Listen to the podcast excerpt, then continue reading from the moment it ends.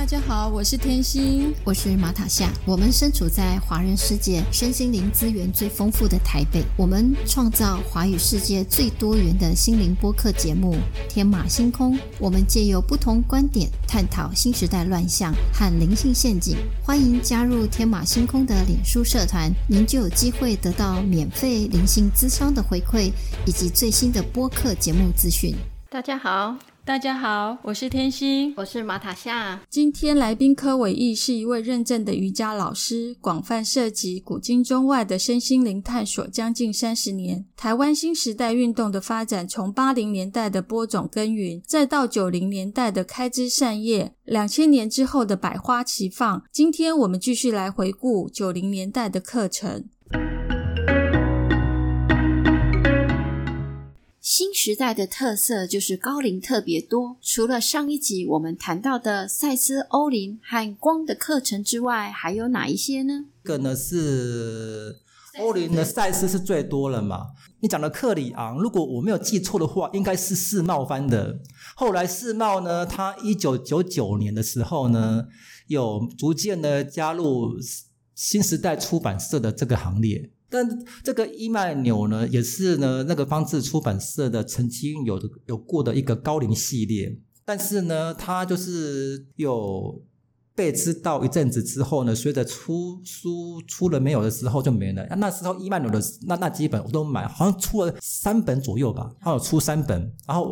我那三本呢我都买。然后再来的话呢，就是刚讲的克里昂的话呢，是那个我我刚提到是世贸出的，啊，世贸那时候呢也也是出了一系列的书。然后呢，他呢因为呢，他背后呢有一个总编审，那个是叫做胡雅佩。他当时候呢，他当了那个世贸的这个总编审，等于就是相当呢，就是那个方志出版社的的这个王继庆一样，就是他负责呢安排整个系列的丛书这样子，整个规划这样子。那啊胡。提到胡雅佩，他很有趣。他其实最早的时候呢，是台大呢新时代学会的指导老师。他本身呢，其实是台大政治系的。啊，后来呢，那个因为呢，就就不知道怎么原因呢，可能就对这方面有兴趣吧，他就加入了，他就当了那时候台大新时代学会的指导老师。我会认识台大新时代学会呢，是因为一个叫做有个同学呢叫张兰，一个山山山南的男，嗯。我会他他认识的话，也是因为说他是跟我呢是黄嘉欣老师开启光体的同学啊。我们那个时候上课呢是在那个时报大楼上上了几次下来吧，因为呢其他的同学呢都是都是那个爸爸妈爸爸爷爷级那个人物，就只有我们两个呢是那个最年轻的，除老师之外，就我们两个最年轻啊，所以说比较有话聊。他后来呢几次之后呢，他就到就请我呢到他们的那个社团去，因为草创他是创社社长。他结果后来去了几次，才去了那个台大新时代学会几次之后，有一次呢我印象很深刻，就是说他呢突然呢他都通灵了，他就通，而且他后来通灵的灵最早通灵的是张兰，他他说他通到一个叫鲁西亚的高龄。其实呢台湾讲到这一点，台湾最早。本土出通灵讯息有关的不是阿以莎，不是那个那个谢明杰吧？那个什么老神在在系列嘛？那个其实真正最早的是那个张兰，他出了一本叫做《通灵之爱》，他其实是真正的台湾最早的那个出通，就所谓的那个接高龄讯息的著作，就是这一本。然后他是大概一九九九九六年就出了。那他他因为后来呢，他有本身呢有一些状况。我要说的胡雅佩呢，就是说呢那个。后来呢，在那一次呢，在有有个场合里面的，可能是就是那个整个能量的全体共振吧。所有的学生呢，他就当当当场的每个人呢，几乎都通灵了，就说，因为他就接到人嘛，就就接到某个灵嘛。比如说，我记得说，除了什么有一个，反正怎么叫什么阿库玛斯的，他就是开始呢去他们这些人，他们这些台大的高材生嘛，就常常去找那个纯茂啊。然后呢，那个找那个徐华正，然后呢每每次呢都是在那边谈经论道的，很有趣的一个年代。提到新时代的通灵，那就不能不提另外的通灵讯息外星人。台湾的外星讯息是什么时候开始的呢？哦，外星信许哦，这个是讲到一个台湾的另外一个新时代的老前辈，叫曾坤章吧。很多人很多人都不知道他，但是呢，他曾经呢最早的时候是台湾创下呢台湾这个作者，就是那个出版出版那个印刷本土的作者，除了教科书之外，那个印刷量最最高的一次，那几十刷我忘记了。他出了三部曲，一个是大进化，然后第二部呢就叫做呢外星人的生命是什么？他就当那个时候呢，他就。在书里面的的前三分之一呢，就将那个所谓的罗斯威尔的罗斯威尔幽浮事件给解密，对，就把那个整个罗斯威尔威尔的档案呢，就是在他的出版在他的书里面出版，他那本书卖的很好。这个后来的话呢，因为台湾其实早期的时候本来就有雷尔了，但是这个很很奇怪哦，雷尔的书我一直都在，他雷尔出了好几套书，都是厚厚的那种精装版的，在书店那里，但是呢，很奇怪就是。就没什么在动，但就是唯独的那个曾坤章的那个什么短小的那一本，而且里面都是字，也没什么照片，然后他就卖的很好。他卖的很好了之后的话呢，他就打铁趁热出了那个 ET 交流跟 ET 转型。这这，然后这本书的译者我还认识，他跟我说哦，他这本书好慢到好到不行。啊，所以说呢，再加上说呢，台湾本来呢就有一些什么那个吕应中嘛。江晃荣他们飞碟协会，所以说在这个机缘之下的话呢，台湾好像在一九九六还九七吧，就办了一次外星人展。啊，可是呢，本来呢，曾坤章呢想要在打铁趁热，出了很出了八下讯息。其实那个时候八下曾坤章就出了八下的纸本书了，都是那个紫色的，我还记得都紫色的，好像出了两本还是三本吧。对，可是后来呢，因为不知道是。一九九七还九八吧，台湾不是有有一有那个什么一些宗教事件，对，飞碟事件，不是说什么那个飞碟呢要接他们呢那个什么到达什么地方什么极乐世界去嘛，后来被放鸽子了，所以说呢，连带呢这些书呢，全都是我听我的那个大学一个老师嘛，我这个教授他跟曾坤章很好，他说因为这样子呢，那几本书全部惨赔，都全部惨赔。那之后，他说团体叫 MJ 十二，我还记得很清楚，圣十的 MJ 十二里面呢，他们就是那个有有有一些小数人在那个决定这个事情的那个这个事情，这该该怎么做？MJ 十二是杜鲁门总统为了调查罗斯威尔事件下令组成的秘密组织。维基百科说，一九八四年被证实这是一场骗局，你相信吗？我是不相信外星人是骗局啦。然后呢，在他在他那本书里面还提到说，这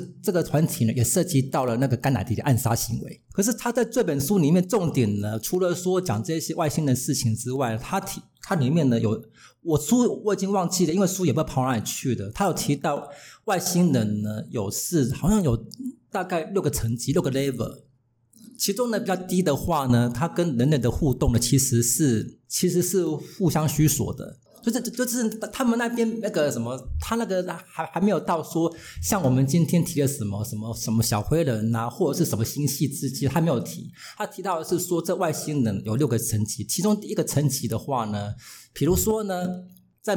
某个外星人，因为他们呢为了他们发展他们高科技，他们把他们的整个身体 DNA 的情感全部抽掉，它变成科技很发达。可是呢，它变成的就是说呢，没有办法呢，那个拥有人类的情感。所以说呢，他们呢，就是呢，会那个从那个人类里面呢，不是有很多外星人绑架事件嘛？他们就是要来，就是从 DNA 里面呢，获取到的那个情感。讲到外星信息，我们不得不谈一的法则。九零年代，台湾已经有了资料了吗？在国外的话很少一的法则，但是在国内的话，我接触的时候是二，已经是二零一零年的事情了。那个时候是那个阿本他。就是他阿本他不是有卖一些这个自己的那个印的书吗？他有把他有把一些绝版的书呢重新再印，然后呢里面呢曾经有一的法则。可是我看里面的话，其实在国外的话，他们那他们的那个传讯息已经是一九八零年代的事情了。书的讯息是他们已经从一九八零年的一九八零年就开始谈的，但是我买的时候呢是二零一零年的事情，所以说我觉得呢应该有可能是曾坤章的那那个时候呢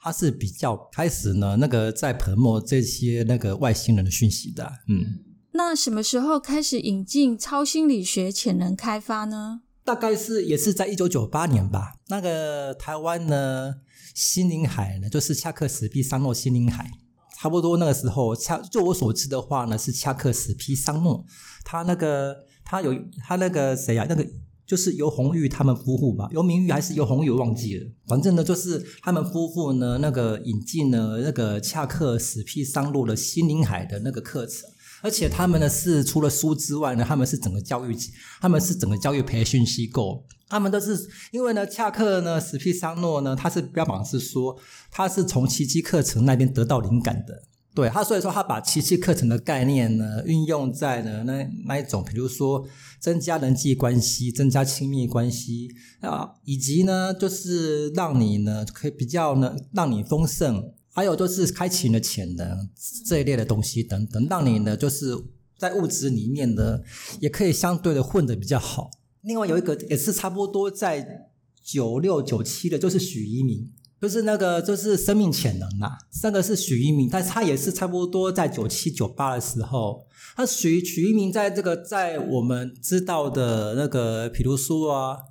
出很多那一种那个高龄啊通灵讯息以前的话，他其实走的呢也比较是那个心理治疗路线的。那是因为说后来的话，那个那个有一个朋，我有一个朋友叫马俊吧，黄宝敏，他见到生命潜能之后的话，才那个才帮生命潜能来开拓出了另外一个出版社的出出版出版的方向。不然早期的话，他们是比较着重在心理的这个层面上，嗯，都是跟张老师跟张老师的这一块是比较类似的。所以九零年代灵修中心其实很少，和两千年之后的盛况差太多了。还很少，大部分呢都是没有一个呢正式的中心，都是比如说我那个车商呢，他们呢他们的办公室，他把办他们办公室的一个开会地点呢，就是一个一个一个聚会员工的那个会议什么之类的，就把那个。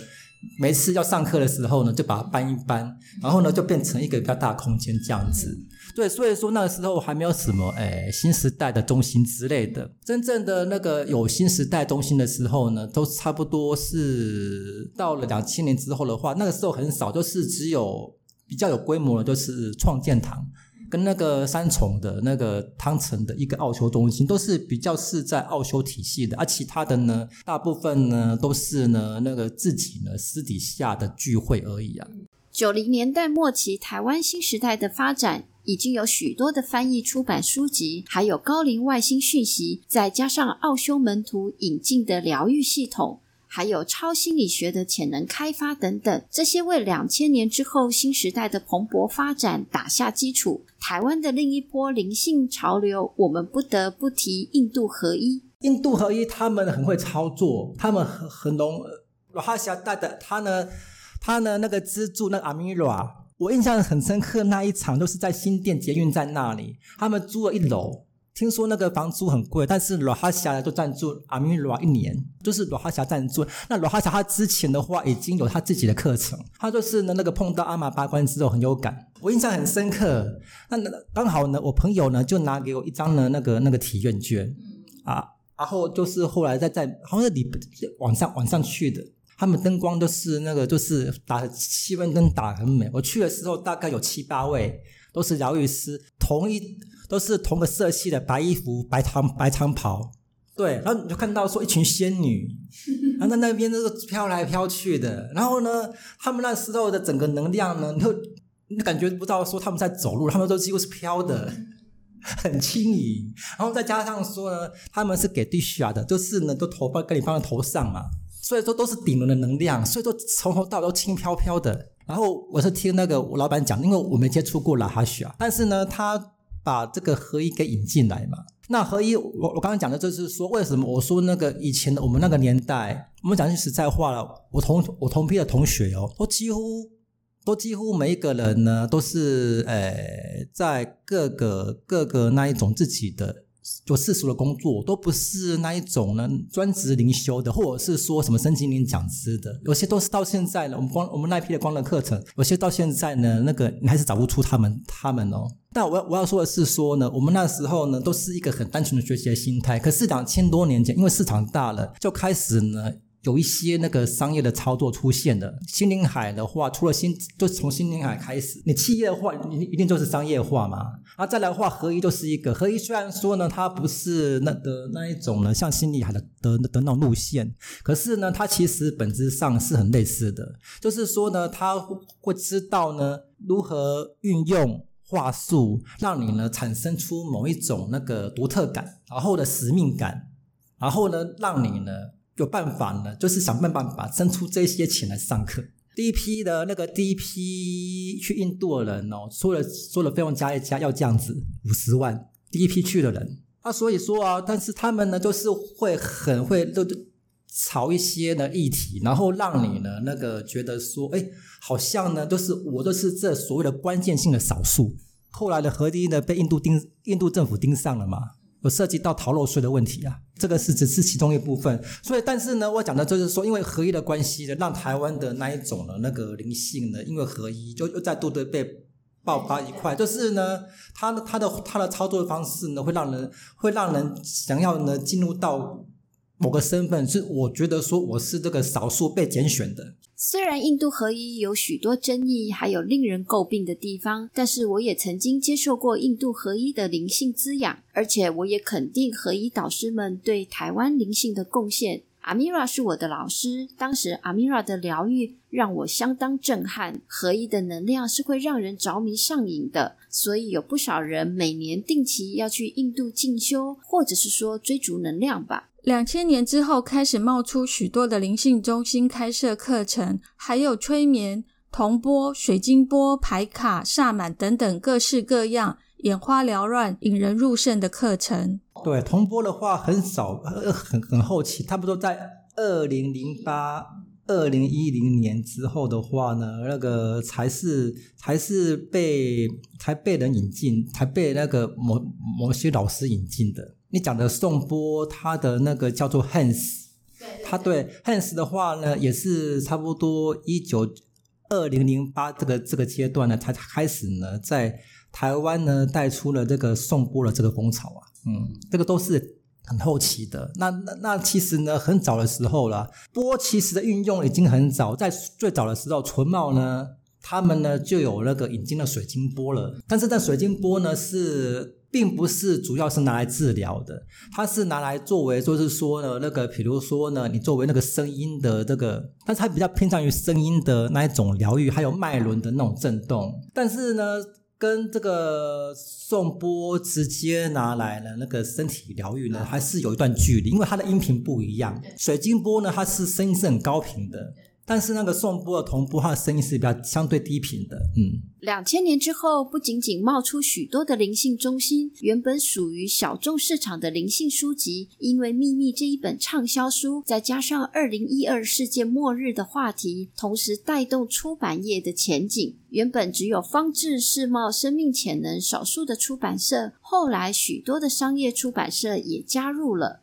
像是那个比较后来的什么橡树林啊，这都是很后来的。那还有那个商周后不是后来也加入了吗？商业周刊嘛，对，商业后商业周刊后来也才加入了。对啊，这都都是呢，看到说那个九零年代台湾新兴真心灵的那个整个蓬勃发展之后呢，那个有一有一定的规模了。柯老师可以预测一下未来台湾新时代的走向吗？我我觉得台湾未来的新时代走向呢，因为呢已经没有任何议题可以炒，就是这样子。对啊，因为二零一二之后的话呢，他的他的所有的方法呢都已经那个玩过了，玩透了。啊，大概的话呢，就是你说炒的话呢，就是这些冷饭热炒。比如说呢，都没有没有什么太大的主题。比如说到二零一二、二零一六之后的话呢，突然之间。流行那个什么铜锣玉嘛，